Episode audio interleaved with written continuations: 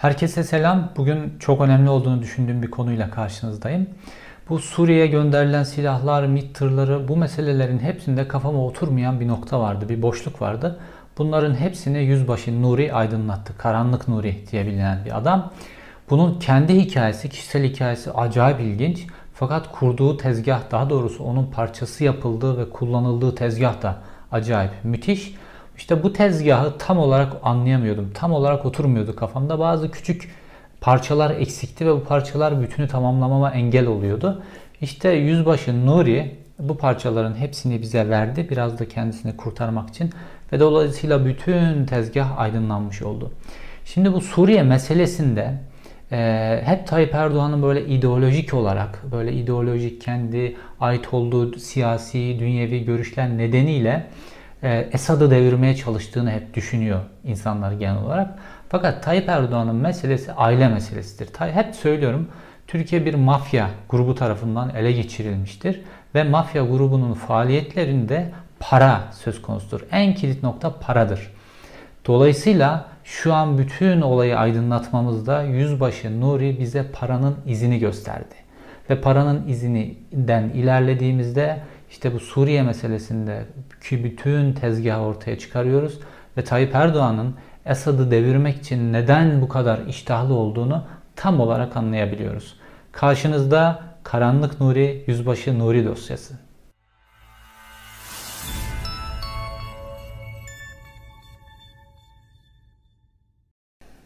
Yüzbaşı Nuri özel kuvvetlerden atılma, özel kuvvetler mensubu birisi ve özel kuvvetlerin içerisinde de MAK diye bir bölüm var. Bu MAK da özel kuvvetlerin içerisindeki kaymak tabakası. Buradaki kişiler böyle gayri nizami harp konusunda çok iyi eğitilirler. Yani buradaki kişiler özel kuvvetlerin en seçme eğitiminin verdiği kişilerdendir. Yüzbaşı Nuri de buranın bir parçası ve buradaki yetiştirilen kişiler de çoğunlukla daha sonra Milli İstihbarat Teşkilatı'na geçerler. Milli İstihbarat Teşkilatı'nda görev alırlar. Kişisel tercihleri de bu yöndedir genelde. Şimdi Yüzbaşı Nuri'nin hikayesine, onun hayat hikayesi, Ankara'daki Ankara'nın dehlizlerinde bazı karanlık meselelerle, entrikalarla filan çok iç içe ve çok ilginç. Dolayısıyla onun kişisel hikayesini e, anlatmam da fotoğrafın bütününü anlamanız açısından çok önemli olacak.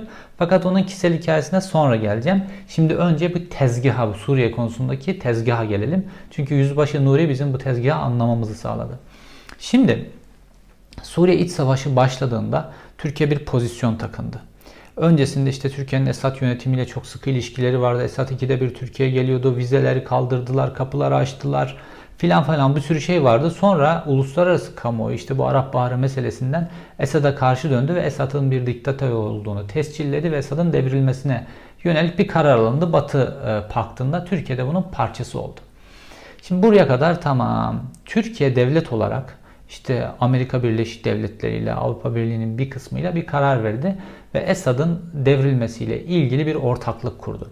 Bu bir devlet kararıydı. Devlet bu konuda Amerika Birleşik Devletleri ile Batı ile birlikte hareket edecekti. Ve Suriye'de silah sevk edilmesi dolayısıyla Esad'ın da ancak bu yolla e, devrilebileceği bir realiteydi. Çünkü orada Esad'ın karşısında bir muhalefet var. Muhalefet çok cılız ve e, Esad'ın devrilmesi için Esad çok güçlü bir orduya sahip, çok merkezi bir hükümet, aşırı merkezi bir hükümet hatta. Devrilmesi için bu muhaliflerin silahlı olarak desteklenmesi lazımdı. Çünkü barışçıl eylemler Esad'ı devirmeye diğer Arap bahaları ülkelerinde olduğu gibi yetmedi. Şimdi Türkiye bir karar aldı. İşte Milli Güvenlik Kurulu'nda genel kurmalıyla, istihbaratıyla, hükümetiyle filan bir devlet kararı bu. Buna eyvallah. Devlet kararı. Devlet kararlarına mantık aramayın. İşte ahlak, insanlık, insanlığın iyi filan. Devlet kararları devletin çıkarları için alınır. Hiçbir şey, başka hiçbir şey önemsemez. Devlet çıkarına fokuslanan, çıkarına odaklanan bir yapıdır. Devlet budur yani. Her devlet kendi çıkarını düşürür.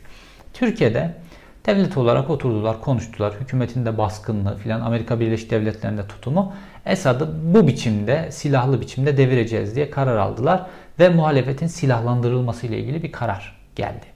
Şimdi Türkiye bunun parçası oldu. Buraya kadar her şey tamam. İşte Libya'daki Libya ordusu biliyorsunuz darmadağın olmuştu. Libya ordusunun bir sürü eski teknoloji olsa bile silahları böyle ortaya saçılmıştı. Şimdi bir önce o Libya ordusundaki silahlar yağmalandı. İkincisi işte Varşova Paktı ülkelerinde, bağımsız devletler topluluğu ülkeleri işte Sovyet Sosyalist Cumhuriyetler Birliği'nin kalıntıları bunların ordularından kalan silahlar vardı. Bu silahların alınıp getirilmesi meselesi vardı. Şimdi burada bir rol dağılımı yapıldı. Katar bunun finansmanını sağlayacak. Katar çünkü para çok. Katar'ın e, emiri de uluslararası alanda politik bir rol almak istiyor. O da onun hırsı da bu. İşte Suud'a karşı falan bir politik rol almak istiyor. O da Suriye'yi bir fırsat olarak gördü. Katar bunun finansmanını üstlendi. Para çok.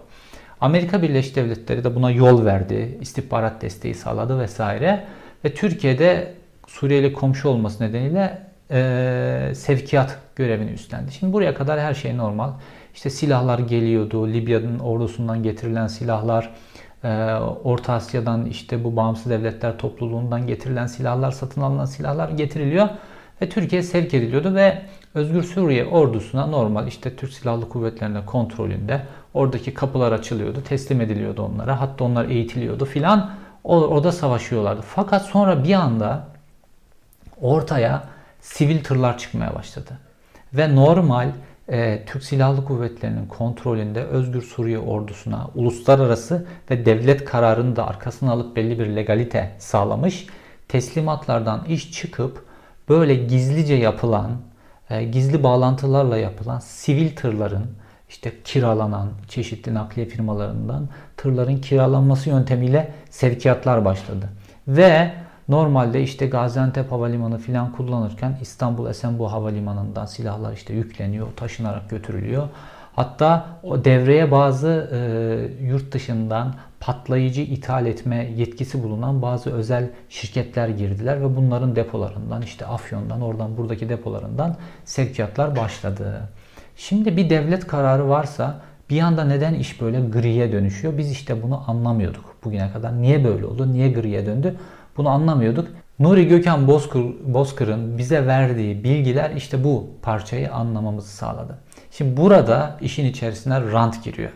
Tayyip Erdoğan ve yönetimi bakıyor ki Suriye'de bir savaş var. Orada bir sürü para harcanıyor. Katar'dan habire dolarlar geliyor. Türkiye ne yapıyor? Katar'dan gelen dolarlar işte Nuri Bozkır'ın bir kısmının videosunu çekiyor ve 7 konteyner dolusu dolar geldi diyor. Böyle valizlerin içerisinde gıcır gıcır bir sürü dolarlar filan. Çekiyor bunu kameraya alıyor kendisini garantiye almak için tabii ki. Ee, ve bu dolarlar üzerinden ne yapılıyor? İşte Orta Asya'dan, Libya'dan filan oralardan silah alınınca bu dolarlar oralara götürülüp o silah tüccarlarının paraları ödeniyor. Şimdi Nuri Bozkır diyor ki MIT, Milli İstihbarat Teşkilatı bu parayı yurt dışına çıkarmamızda bize yardımcı oluyordu. Peki sen ne iş yapıyordun? İşte burası kritik nokta. Nuri Bozkır neden devreye girdi? Şimdi Nuri Bozkır e, özel kuvvetlerden ihraç olduktan sonra buna kimisi ihraç diyor, kimisi de böyle ihraç kamuflajıyla özel kuvvetlerden çıkartılıp işte Milli İstihbarat Teşkilatı'nın bu gri alanlarında çalışmak için görevlendirilmek diyor. Çeşitli fikirler var. Kimisi işte bu ahlaksızlık vesaire meselelerinden ihraç olup sonra bu işleri yaptı diyor. Kimisi de bu e, bilinçli olarak bu şekilde bir yöntem tercih etti deniyor. Nuri Bozkır birazdan anlatacağım sauna çetesi meselesinden tutuklanıp çıktıktan sonra DNS Defense diye bir şirket kuruyor ve çatışma bölgelerine, dünyanın çeşitli çatışma bölgelerindeki yerlere lojistik malzemeler filan satmaya başlıyor. Kendi deyimiyle insan yardım malzemeleriyle satıyordum filan diyor. Fakat Suriye Savaşı meselesinde işte bu silah ticaretinin, silah e, sevkiyatının bir parçası oluyor. Ve kendi ifadesiyle şu an e, Ukrayna'da e, mülteci durumunda fakat iki defa tutuklanıp serbest bırakılmıştı ve Türkiye iadesini istiyor. Bu kısma birazdan geleceğim. Ukrayna'da mahkemede verdiği ifadesinde diyor ki biz diyor bu silahları bağımsız devletler topluluğundan vesaire farklı ülkelerden toplayıp getiriyorduk ve bu silahların parasını götürme meselesinde de Milli İstihbarat Teşkilatı bize bu parayı yurt dışına çıkarmamızda çeşitli yollar ayarlıyordu. Biz götürüp bu parayı veriyorduk diyor. Fakat burada diyor ki biz bu parayı teslim ederken faturayı biraz şişiriyorduk ve her sevkiyatta arada 3-5 milyonluk bir fark oluşuyordu diyor. Her sevkiyat için normalde ben 10 bin dolar alıyordum diyor. Fakat her sevkiyatta faturayı şişirmemizden arada 2-3 milyonluk bir fark oluşuyordu. Bunu da Milli İstihbarat Teşkilatı'na veriyorduk diyor. Acaba Milli İstihbarat Teşkilatı mı? Milli İstihbarat Teşkilatı devletin bir kurumu her şey çok kayıt altında ve Milli İstihbarat Teşkilatı'nın öyle paraya falan ihtiyacı yok. Paraya boğuldu son dönemde. Bu fark hangi ailenin cebine gidiyor biliyorsunuz. Bu şişirilen fark hangi ailenin cebine gidiyor biliyoruz hepimiz. Şimdi tezgah şu şekilde kuruluyor. Nuri Gökhan Bozkır'ın bize e, aydınlattığı şekilde parçayı, eksik parçayı tamamladığı şekilde. Şimdi e, Erdoğan yönetimi, bu sevkiyatı yapanlar bu paradan, bu sevkiyattan para kazanmak istiyorlar. Normalde Katar finanse ediyor, ABD göz yumuyor, Türkiye devlet kararıyla Özgür Suriye ordusuna veriyor bu işleri. Fakat aradan Türkiye'nin ekonomik olarak ya da işte Türkiye yönetenlerin ekonomik olarak ceplerine giren bir sakalları yok. Şimdi burada e, bunu ekonomiye çevirmeleri için bu silahları Özgür Suriye ordusuna bedava veriyorlar. Suriye'de birilerine parayla vermeleri lazım ki oradan bir sakal götürsünler aynı zamanda. Şimdi burada işte ikinci komisyonun dışında esas büyük para devreye giriyor. Şimdi para kimde Suriye'de? Suriye'de para işte e, o petrol kuyularını e, kontrol altında tutan radikallerde. Çünkü bir radikal grup ortaya çıkıyor. O radikal gruplar petrol kuyularına doğrudan odaklanıyorlar ve petrol kuyularını ele geçiriyorlar. Çünkü Suriye'deki o radikal grupların yöneticileri e, dağılan Irak ordusundan gelip işte daha sonra IŞİD'i kurdular. O, o generaller ve dolayısıyla petrolü kontrol ettiğinde neleri kontrol edeceğini Saddam'dan gayet iyi öğrenmiş adamlar ve Suriye'ye geldiklerinde bunlar doğrudan o petrol kuyularına yöneldiler ve petrolü kuyularının o bulunduğu bölgeyi ele geçirdiler ve o petrolü illegal olarak düşük fiyattan satıp para yapmaya başladılar. Şimdi para onlarda olunca bizim Türkiye'deki aile diyor ki ya biz bu silahlar işte Katar zaten alıyor getiriyor oradan faturayı şişirip biraz alıyoruz. Ondan sonra bunları sevk ederken niye bu ceplerinde beş para olan olmayan Özgür Suriye ordusuna verelim ki? Bunu paralı parası olanlara verelim filan. Onlar da savaşır Esad'la nasıl olsa. Biz de bu arada yolumuzu buluruz diyorlar ve ne yapıyorlar? Onlara teslim etmeye başlıyorlar. İşte El Nusra mı dersiniz, IŞİD mi dersiniz? Bunlara silahları satmaya başlıyorlar ve karşılığında para alıyorlar. İşte Nuri Gökhan Bozkır burada devreye giriyor. Bu sevkiyatların Nuri Gökhan Bozkır ve onun gibiler bu sevkiyatların gri alanda yapılabilmesi için işte o sivil tırlar devreye giriyor. Sivil tırlar, bunların kiraladıkları tırlar onlar üzerinden götürülüyor ve onlar üzerinden teslim ediliyor. Türk Silahlı Kuvvetleri vesaire bunların hepsi devletin kurumlarının hepsi bypass ediliyor.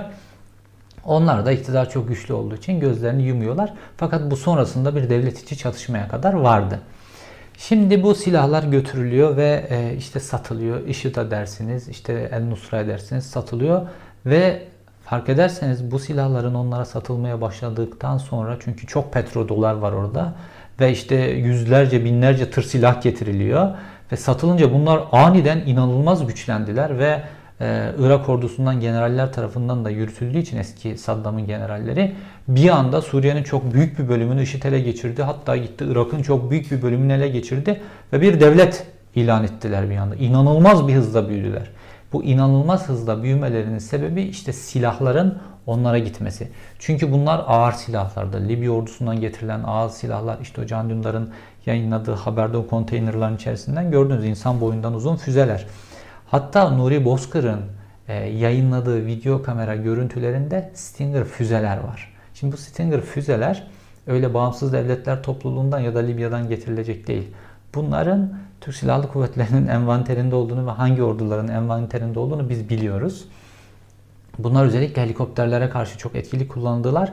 Ve Esad ordusunu işte o varil bombaları filan helikopterlerle yaptığı o şeylerin hepsini geri püskürttüler. Ve alanda bir anda ilerleme sağladılar. Fakat şöyle bir komplikasyon oldu. İşte devlet kararıyla bir ailenin kararı arasındaki fark burada oluşuyor. Devlet kararı, devlet her zaman çıkarını düşünür ve devlet o yakın coğrafyasında IŞİD gibi, El Nusra gibi böyle radikallerin, kafa kesen adamların olmasını ve onların güçlenmesini istemez. İyi kötü Esad bir devlettir ve onu ister. Fakat burada Özgür Suriye ordusundan muhaliflerin güçlendirilerek Esad'ın devrilmesi diye bir devlet kararı vardı beğenin beğenmeyin. Fakat aile kararıyla iş rant için, para için silahlar bu şekilde satılınca ne oldu? Bu radikaller güçlendi ve radikaller öyle bir noktaya geldiler ki Suriye'de, Irak'ta. Ondan sonra dünya ya bu IŞİD Suriye coğrafyasında olacağına Esad olsun noktasına geldi. Ve IŞİD'le e, en iyi savaşanlardan birisi de Rusya'ydı. Ve Rusya'nın Suriye'ye iyice yerleşmesine Amerika Birleşik Devletleri dahil bütün dünya fit oldu. Bu ne oldu? Türkiye'nin aleyhine oldu. Türkiye'nin dibinde e, kendisine düşman ettiği bir Esad yönetimi var artık. Türkiye'nin dibinde iyice iplerinin gerildiği ve Türkiye için son derece tehdit olan zaten üst taraftan tepesinde olan alt taraftan da e, sınırına yerleşmiş olan Rusya gibi bir güç oldu ve Rusya sıcak denizler meselesinde iyice güçlendi Suriye üzerinden.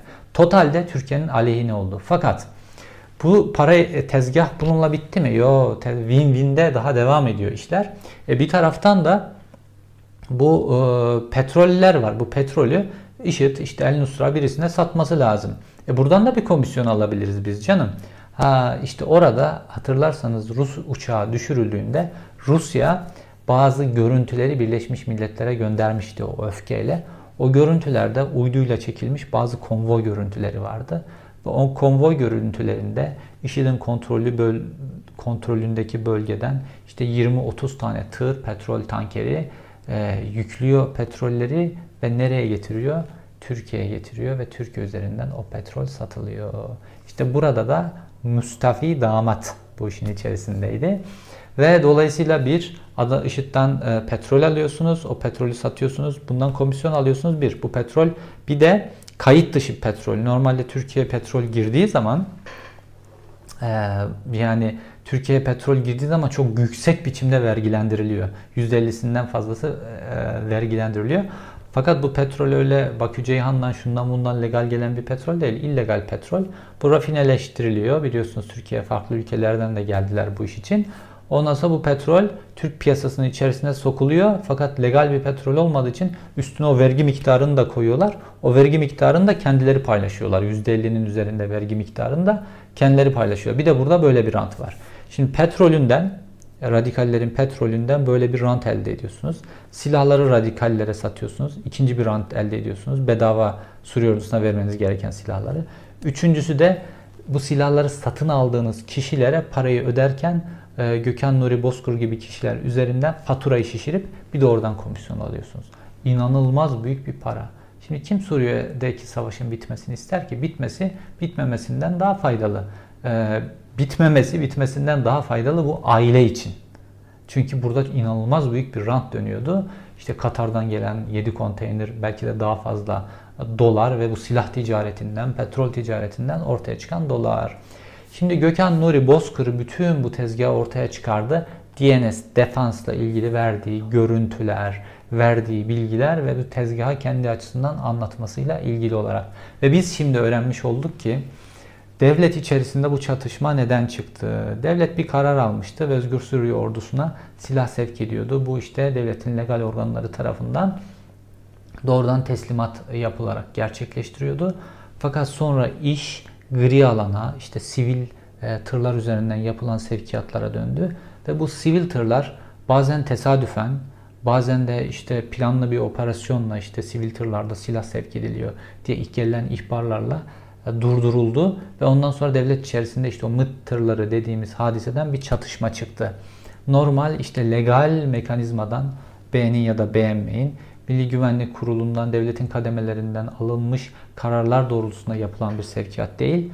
Onun dışına çıkartılmış, için içerisinde rantın, paranın bir ailenin cebine cebini doldurmasının ve bu ailenin devletin kurumlarını kullanarak e, bunu yapmasının devleti nasıl büyük bir çatışma içerisine e, çektiğini biz e, gördük. Şimdi Gelelim Gökhan Nuri Bozkır'ın hikayesine. Çünkü bu hikaye aynı zamanda bütün bu tezgahı da anlamamızı sağlıyor. Şimdi ben Gökhan Nuri Bozkır'a niye yaşayan yeşil diyorum. Şimdi genç izleyicilerimiz için bir dakika içerisinde Yeşil'i ben anlatayım. Yeşil dediğimiz kişi e, Mahmut Yıldırım isimli bir tane JITEM'in kullandığı bir adam. JITEM ya da Milli İstihbarat Teşkilatı'na ortaklaşa çalışan bu Mahmut Yıldırım Yeşil Kod adıyla biliniyor ve 90'lı yıllarda aktifti. 90'lı yıllarda şu an Suriye neyse Güneydoğu'da benzer şekildeydi. İki tane para getirecek yer vardı. Şimdi bu derin devlet filan meselelerinde böyle millet ideoloji arıyor, şu bu arıyor. Bu derin devlet işinde de, mafya işinde de bunların hepsinde esas mesele paradır. Yani bu derin devletin kuruluşunda da bu mafya organizasyonlarında esas mesele paradır ya para ana motivasyon kaynağıdır ve böyle bu tip insanları kullanırlar. Şimdi Mahmut Yıldırımlar o zaman aktiftiler çünkü Güneydoğu'da iki yerden para geliyordu. Birincisi uyuşturucu sevkiyatı, ikincisi silahlar, yasa dışı silahlar. Şimdi Mahmut Yıldırım'ın bir tane ses kaydı vardır. Mahmut Yıldırım'ın sesini tek duyduğumuz ses kaydı. Kim kaydetmiş ve o zaman kamuoyuna yayınladı bilmiyorum. Tabii bu ses kaydında Mahmut Yıldırım kendi fonksiyonunu da aynı zamanda özetliyor. Orada diyor ki biriyle konuşuyor telefonda ve ona tavsiyede bulunuyor. Diyor ki oğlum tek başına yersen kustururlar diyor. Şimdi bu çok önemli bir cümle. Mahmut Yıldırım burada demek istiyor ki biz burada bu uyuşturucu, silah işleri filan bunun rantını yiyoruz. Orada iş adamlarına çöküyorlar bir sürü şey. Bunlar da tek başına yemeyeceksin diyor. İşte devlet kademelerindekiler de, oradaki güçlü kişilerde, işte gri organizmalarda hepsine beraber yedireceksin diyor. Mahmut Yıldırım o dönem işte orada kurduğu baskı, illegal yapılarla filan bu işi iyi organize etti. Bütün bu ikili tezgahı çok iyi organize etti uyuşturucu ve silah meselesini. Şimdi Gökhan Nuri Bozkır da bunun gibi bir adam şu anda Suriye meselesinde. Onun gibi başka adamlar da olabilir. Fakat ortaya çıkan ilk adam bu. Profilleri de çok benziyor. Ee, o yüzden yaşayan yeşil diyorum ben. Şimdi Gökhan Nuri Bozkır'ın kendi kişisel hikayesine gelelim. Ee, 1996 yılında Harp Okulu'ndan mezun oluyor ve teğmen olarak göreve başlıyor. İşte Özel Kuvvetler Komutanlığı'na seçiliyor. Oradan da içindeki MAK'a gidiyor. İşte gayri nizami harp eğitimleri vesaire bir sürü eğitimler alıyor. Sonra e, Gökhan Nuri Bozkır yüzbaşı rütbesine yükseliyor ve e, Ankara'da e, işte 2000 yıllı yılların başında Sauna Çetesi diye bir operasyon patladı. Bu Sauna Çetesi şuydu. Ankara'da e, işte Bent Deresi denen bir yer var. Ankara Bent Deresi genel evdir Ankara'nın. İşte Melik Göçek buranın üzerine çok baskı kuruyordu, kuruyordu, kuruyordu. AK Parti iktidarlarıyla filan da birlikte bu genel evi bir şekilde baskıyla kapattılar Ankara genel evini. Öyle olunca Ankara'da sauna salonları patlaması yaşandı böyle. Bir ara 300'e kadar çıkmıştı bunların sayıları ve sauna salonları e, fuhuş merkezi olarak kullanılıyordu. Şimdi onların yerini masaj salonu aldı. Onların yerinde şimdi telefonlar, WhatsApp'lar geliştiği için başka şeyler aldı. Neyse. Bu sauna salonlarında fuhuş yapılıyordu açıkça ve bunların bazıları Ankara'nın iyi semtlerine kadar gelmişlerdi işte. Mesela Bent Deresi Ankara'nın en saçma sapan yerlerinden bir tanesindedir ama e, genel ev. Ama sauna böyle işte Kızılay Meydanı'na, Kızılay'ın etrafında, Çankaya'nın yamaçlarında, Gazi Osman Paşa gibi böyle elit semtlere filan sauna salonları açılmıştı. Böyle gayet de afilli filan. Şimdi burada bu afilli sauna salonlarına bir işte siyasetçi, bir üst düzey bir bürokrat Bent Deresi'ne gidemez ama bu sauna salonları bu elit semtlerdeki yerlere gidebiliyor. Gidebiliyor idiler. Ve bu Gökhan Nuri Bozkır'ın başında olduğu yapı bu buralara el attı ve o elit yerlerdeki sauna mekanlarını ele geçirdiler. Çok kısa sürede baskı yöntemleriyle işte çünkü bazı e, işte böyle ülkücü e, polisleri de emniyet müdürleri de o zaman Ankara'da var. Onları da kullanıyorlar. Kendileri özel harekatçı falan bunlar çok kısa sürede ele geçirdiler. Fakat iki tane kadın, sauna salonu sahibi iki tane kadın bunu gidip e, emniyete ihbar etti. Bunlar böyle böyle yapıyorlar diye ihbar ettiler. İki tane kadının direnmesiyle. Ve dolayısıyla da bu sauna çetesi denen operasyon başladı. Ve orada ortaya çıktı ki bu sauna, e, bu elit yerlerdeki saunalara kamera takıyorlar ve bazı siyasetçileri, üst düzey bürokratları orada görüntülüyorlar. Sauna çetesi operasyonunun özeti temel olarak bu. Fakat polis sauna çetesi operasyonunu yaptığında Gökhan Nuri Bozkır'dan habersizdi.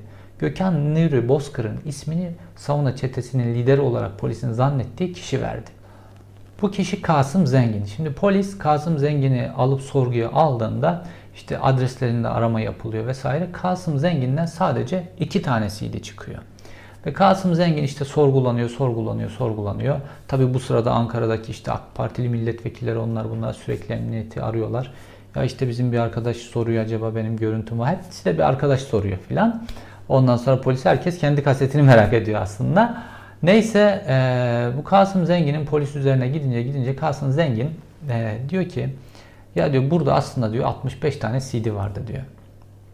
E, ben sadece iki tanesini korudum. Niye iki tanesini korudun diyorlar. İşte diğerlerini ne yaptın diyorlar. Diyor ki e, bizim diyor bu işi organize eden adam yüzbaşı Gökhan Nuri Bozkır. Ee, ondan sonra Gökhan Nuri Bozkır diyor işte içeriden o zaman işte DGM'ler falan var. Oralara da yakınlar biliyorsunuz. Nuh Mete Yükseller falan. Oradan bilgi operasyon olacağı bilgisini alıyor Gökhan Nuri Bozkır ve Kasım Zengin'e çağırıyor bir çay içelim diyor. Telefonun irtibatları sadece bu bir çay içelim. Telefonda asla konuşma yok. O zamanlar WhatsApp, WhatsApp böyle şeyler de yok. Çağırıyor, geliyor ve diyor ki sana operasyon yapılacak diyor. CD'leri getir bana diyor. Kasım Zengin de CD'leri götürürken e, o güne kadar çektikleri CD'lerden 65 tane CD var ellerinde. 63 tanesini götürüp teslim ediyor. Gökhan Nuri Bozkır'a 2 tane CD'yi kendinde tutuyor. Polis diyor ki 2 tane CD niye kendinde tuttun? Diyor ki o da bunlar diyor beni diyor e, yem ederlerdi, beni kurban ederlerdi, beni kurtarmazlardı. Şimdi ben bu iki tane CD bende çıkınca üzerimde bunlar o diğer CD'lerin de bende kopyaları olduğunu düşünecekler. Dolayısıyla beni kurtaracaklar ve bu savunma çetesi operasyonu bitecek diyor. Yani polise şey yapmıyor. Bunun, bunun arkasında asker var, MIT var, o var, bu var, emniyet var. O operasyona çok önem vermiyor bu nedenle. Fakat kendisini kurtarmak için böyle yaptığını söylüyor. Şimdi aynı yöntemi o Kasım Zengin'in yaptığı bu yöntemi görüyoruz ki Gökhan bu demek ki bu bir yöntem bu derin adamlarda. Ee, Gökhan Nuri Bozkır da yapmış. Ukrayna'da işte o dolarların e, görüntülerini, silahların görüntülerini çekmiş ve bunların böyle ucunu Ukrayna e, polisine, mahkemesine verdi. Oradan da medyaya işte medyaya da aynı zamanda verdi ve servis etti ve ne kadar elinde ne olduğunu gösterdi ve beni çok da yakmayın, çok da üzerime gelmeyin mesajını vermiş oldu. Şimdi Kazım Zengin Gökhan Nuri Bozkır'ın ismini verince polis Gökhan Nuri Bozkır'ı aldı ve Gökhan Nuri Bozkır tutuklandı. Ondan sonra sauna çetesi operasyonu üzerine gidildi fakat o dönem AK Parti bu sauna çetesi operasyonunun çok da büyütülmemesi için emniyet üzerine yoğun bir baskı kurdu. Ve bu sauna çetesi operasyonu çok büyümedi, büyütülemedi. Polis biraz da durdurdu e, bu çetenin üzerine gitmeyi. Çünkü yani ucunun nerelere gideceği, ne tip görüntüler çıkaracağı, bunların mahkemede ifşa olacağı filan, basına sızabileceği filan bir sürü sıkıntı vardı anlaşılan. Neyse bu iş böyle kaldı. Sonra zaten işte biliyorsunuz e, sonradan işte Ergenekon vesaire bu davaların hepsi kumpas parantezinin içerisine alınınca sonra uzayan uzayan uzayan o savunma çetesi operasyonu da o kumpas çerçevesinin içerisine aldı ve bütün sanıklar beraat etti. Neyse. Gökhan Bozkır, Nuri Bozkır da işte bir süre tutuklu kaldıktan sonra tahliye oldu. Ve işte tahliye olunca DNS Defense denen bu şirketi kurdu ve bu şirket üzerinden çatışma bölgelerine lojistik malzemeler satmaya başladı ve sonra da işte anlıyoruz ki 2013 yılından itibaren Suriye Savaşı'nda bu sivil tırlar üzerinden sevkiyatı sürdürüyor ta ki deşifre olana kadar. Biliyorsunuz Ocak 2014'te meşhur o MİT tırları meselesi var. İşte MİT tırlarının durdurulması, sivil tırlar bunlar da. O patladı filan işte Can Dündarlar tutuklandı filan sonrasında Türkiye'nin gündemine oturdu. Neyse. Fakat bu MİT tırlarından sonra 2015 yılında 8 Eylül'de neredeyse 2 yıl sonra 8 Eylül'de e, Şanlıurfa'nın Akçakale ilçesinde soğan yüklü bir tane tır durduruldu. Aslında bu tır durdurulmuyor. Tır normal bir benzinliğe giriyor. Tırın içerisindeki kişiler birbirleriyle tartışmaya başlıyorlar. Silah ateşleniyor filan. Bundan dolayı bazı işte orada ihbarlar geliyor filan. Neyse tır ilerlerken yolda bu sebeplerle işte durduruluyor. E, yol çevirmesi gibi ve tırın içerisinde soğanların altına saklanmış e, mühimmatlar bulunuyor dorse açılınca. Şimdi normal hani diğer e, MIT tırı, durdurulan MIT tırı dorse full olarak zaten silah dolu ve MIT tarafından sevk ediliyor. Fakat burada farklı bir yöntem anlaşılan ikinci bir tedbir de alınmış. Bu sefer soğanların altına saklanmış. Şimdi soğanların altına saklanınca polis ilk başta diğer olayla bağdaşlaştırmıyor ve kayda geçiriyor olayı. Şimdi bu olay olunca e, ve içinden 6 ton e, 375 kilo patlayıcı madde var soğanların altında. Dolayısıyla e, kayda geçince e, bir deşifre olayları oluyor orada ve deşifre olan kişi işte Gökhan Nuri Bozkır. Çünkü bu organizasyon onun ona bağlı şirketler üzerinden sevk edilen bir organizasyon. Deşifre olunca Gökhan Nuri Bozkır Milli İstihbarat Teşkilatı buna diyor ki tası tarağı topla e, yurt dışına çık bir süre diyor. Şimdi e, Gökhan Nuri Bozkır e, konuyu anlatırken Ukrayna'da diyor ki işte MİT tırları durdurulunca ondan sonra ben yurt dışına çıktım falan diyor. Aslında alakası yok. MİT tırları daha önceki bir hadise. O Akçakale'de bizzat kendisinin yönettiği soğan yüklü tır, tırdaki patlama e, deşifrasyon sonucu Ukrayna'ya çıkıyor. Niye Ukrayna'ya çıkıyor? İşte eşi Ukraynalı, e, Türkiye'de üniversite öğrencisiyken tanıştığını söylüyor. O sebeple oraya gidiyor. Şimdi e, zaten Ukrayna'da verdiği ifadede Gökhan Nuri Bozkır diyor ki e, biz diyor silahları sevk ederken meyve kasaları içerisine filan e, saklayarak sevk ediyorduk diyor. Şimdi bu Akçıkale olayındaki tır deşifre olunca Gökhan Nuri Bozkır tası tarağı toplayıp Ukrayna'ya gidince Milli İstihbarat Teşkilatı ve devlet bir noktada rahatlıyor. Çünkü o da e, eldeki kritik isimlerden bir tanesi. Bir süre sonra Türkiye işler düzelince gelirsin diyorlar. Şimdi normalde Gökhan Nuri Bozkır işte burada Yeşil'den fark ortaya çıkıyor. İşte 2016 15 Temmuz hadisesi vesaire bütün ipler Tayyip Erdoğan'ın elinde. Artık ben de geçmişte işte filan bu MIT'le şununla bununla çalışmış bir adamım. Arkamda benim de devlet var. Türkiye'ye dönerim e, demiyor. E, yeşil çünkü. Yeşil de deşifre oldu. Fakat yeşil deşifre olduktan sonra Türkiye dışarısına dışına çıkmama gibi bir hata yaptı. Bu nedenle de işte ortadan tamamen kaldırıldığı söyleniyor. Gökhan Nuri Bozkır farklı bir strateji izledi ve Ukrayna'dan dönmediği gibi adım adım ufak deşifreler yaparak kendisini kamuoyunun önüne çıkararak aynı zamanda kendisine bir koruma sağladı. Şu an Ukrayna'da en iyi korunan adamlardan birisi kim derseniz odur. Çünkü yani hiçbir devlet kendi ülkesine bir şekilde sığınma başvurusunda bulunmuş ya da yargı meselesi olmuş ya da bu silah meselelerini deşifre etmiş bir adamın başka bir ülkenin istihbarat örgütü tarafından vurulmasına ya da öldürülmesine müsaade etmez. Çünkü kendi prestij açısından çok kötüdür. Ukrayna'da muhtemelen şu an onu çok iyi koruyordur. Şimdi Gökhan Nuri Bozkır Ukrayna'dayken işte işlerin kendisi için iyi gitmeyeceğini, bu e, kirli ilişkilere bulaşan insanların tek tek tek tek ortadan kaldırıldıklarını anlayınca bu tip deşifreler yapıyor. Zaten mahkemede diyor ki işte başka bir istihbaratçı vardı diyor. Ondan sonra cezaevine girdi, kalk krizinden tak diye gitti diyor. Şimdi e, kendisi de bir şekilde istihbaratçı bu işlerin nasıl döndüğünü, Türkiye cezaevlerindeki bu kalp krizleri filan bunların nasıl olduğunu filan bu işleri bildiği için ondan sonra kendisi de e, gelip teslim olmuyor. Fakat sonrasında devletin bazı adımları oldu. Bunlardan bir tanesi Gökhan Nuri Bozkır'la röportaj yapmak için bir gazetecinin gönderilmesi meselesi. Gökhan Nuri Bozkır'ın ismi e, Türkiye kamuoyunda bir anda Hablemitoğlu cinayetiyle anılmaya başlandı ve Gökhan Nuri Bozkır'la ilgili alarm zilinin çalması da burada buradan kendisinin harcanacağını düşündü Gökhan Nuri Bozkır. Şimdi Necip Hablemitoğlu işte onunla ilgili de ayrı bir dosya yapmak istiyorum. O da çok ilginç bir konu. Necip Hablemitoğlu Ankara'da biliyorsunuz bir suikast sonucu işte kafasına sıkılan iki kurşunla öldürüldü. Necip Hablemitoğlu normalde Milli İstihbarat Teşkilatı Başkanı olmak isteyen, bütün planlarını bu çerçevede kuran, bu yolda giden birisiydi. Sonra Milli İstihbarat Teşkilatı içerisindeki bazı meselelerden dolayı Necip Hablemitoğlu öldürüldü.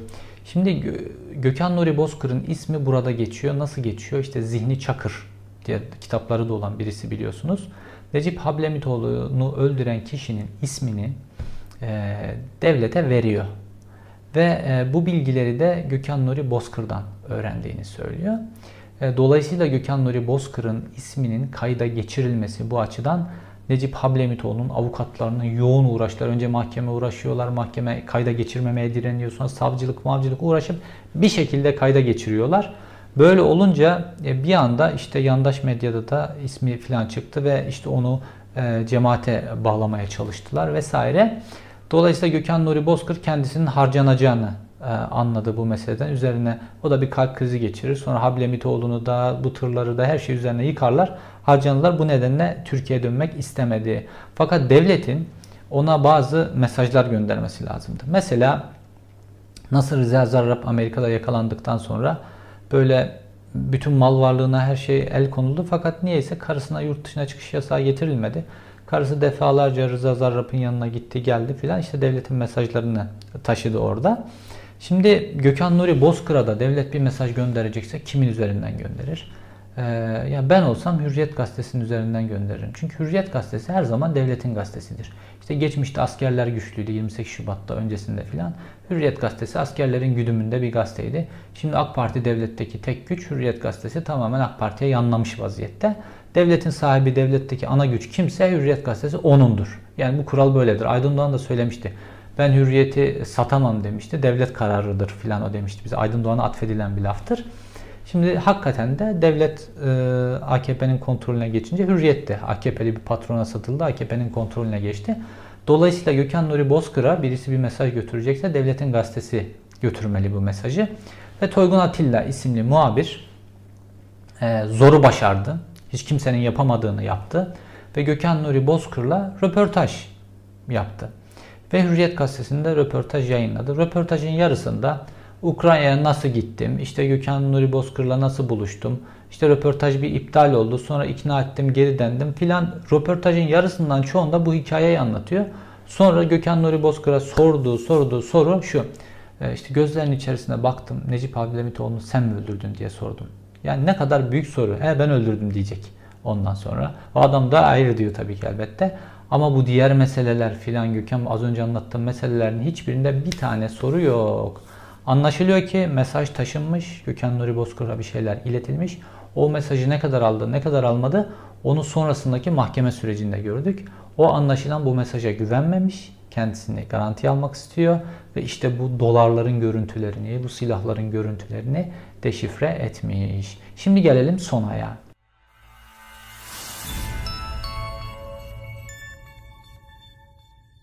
Bu Gökhan Nuri Bozkır'ın iade edilmesiyle ilgili avukat Vural Ergül de e, bunun üzerinde çok duruyor. Çünkü MIT tırları davasının da avukatıydı. E, işte Ergenekon e, sürecinde de bazı Ergenekon sanıklarının avukatıydı. Sonra kendisi de tutuklandı, şimdi serbest kaldı vesaire. Bir bilgiyi de şifre etti. Diyor ki Gökhan Nuri Bozkır'ın e, iadesiyle ilgili Türkiye'nin e, sunması gereken bazı evraklar var dosyada eksik. Fakat Türkiye bu evrakları sunmadığı için duruşma 5 kere, iade duruşması 5 kere üst üste ertelendi diyor. Yani burada diyor ki Türkiye aslında bu adamı almak istemiyor. Fakat bu deşifre olaylarından, bu silah, görüntüler filan bunların çok deşifre olmasından sonra Türkiye hakikaten bir almakla ilgili bir kararlılık gösterme noktasına geldi zannedersem. Çünkü Tayyip Erdoğan Ukrayna ziyaretinde işte bizzat kendisi söyledi işte bu kişinin iade edilmesini çok istedik, bunun bizim için çok önemli olduğunu söyledik filan diye kamuoyunda söylüyor. Fakat fiiliyatta bu dosyanın gönderilmemesi meselesi hakikaten gerçekten isteyip istemedikleriyle ilgili insanın kafasında bir soru işaretleri oluşturuyor. Fakat işin bir diğer boyutu var. Ukrayna bu kişiyi niye bu kadar kolaylıkla vermiyor? Şimdi normalde baktığınızda işte e, Erdoğan'ın damadı Selçuk Bayraktar'ın işte o ünlü TB2 e, silahlı e, insansız hava araçlarının motoru Ukrayna'dan ithal bir motor, Ukrayna üretimi motor ve onunla uçuyor. Dolayısıyla böyle bir ticaret var. Türkiye o motoru takıyor, onların bir kısmını Ukrayna'ya da satabildi. Şimdi satış yasağı var vesaire. E, böyle bir iliş, güçlü ilişkiler var arada. Bir tane yüzbaşı, canım bu yüzbaşıyı niye vermiyor Ukrayna?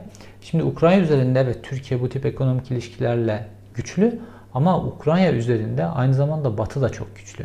Çünkü Batı'nın Rusya'ya karşı kullandığı çok önemli bir kılıç Ukrayna ve dolayısıyla Rusya'yı geriletebilmek için çok önemli bir nokta Ukrayna.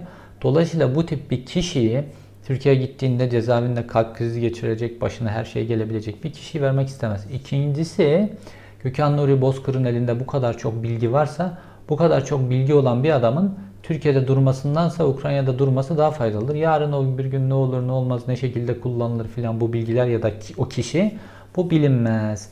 Fakat görüyoruz ki yaşayan yeşil Gökhan Nuri Bozkır, Mefta Yeşil Mahmut Yıldırım'dan kozlarını daha iyi oynuyor. Ve en az onun kadar çok derin bilgiye sahip bu süreçle ilgili. Onun konuşması, onun bütün bildiklerini gerçek bütün boyutlarıyla anlatması, işte bu Suriye Savaşı'ndaki silah sevkiyatları da, oradaki petrodolarlar da, Oradaki alınan komisyonlarda hangi ailenin cebine bu komisyonların girdiği de Sauna çetesi, Sauna çetesindeki CD'lerde pek çok olayı son 20 yıldaki çok önemli olayları, KP iktidar dönemindeki çok önemli olayları aydınlatacak. Ve e, bu kadar derin bilgiye sahip olunca işte kendinizi garanti almak için başka yöntemler kullanıyorsunuz. Mahmut Yıldırım daha köylü kalıyordu.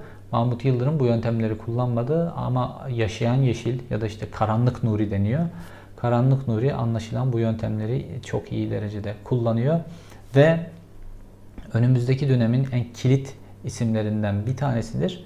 Umarım uluslararası yargıda ya da yerel yargıya Türkiye teslim edilirse adil biçimde yargılanır. Bütün bu karanlık noktaları en açık biçimde anlatır ve bir dönemin aydınlatılması adına son derece faydalı olur her şey olduğu gibi gerçeğiyle ortaya çıkar. Fakat Türkiye'nin pratiğine baktığımızda bu tip adamlar ya ortadan kaldırılırlar ya da bu tip adamlarla bir şekilde anlaşma yoluna gidilir. İzlediğiniz için teşekkür ederim. Dediğim gibi konunun Necip Hablemitoğlu suikastı ile ilgili e, boyutu var. O da çok ayrı önemli bir dosya. Onu da ileride bir dosya yapmayı düşünüyorum. Ee, teşekkür ederim. Bir sonraki videoda görüşmek üzere.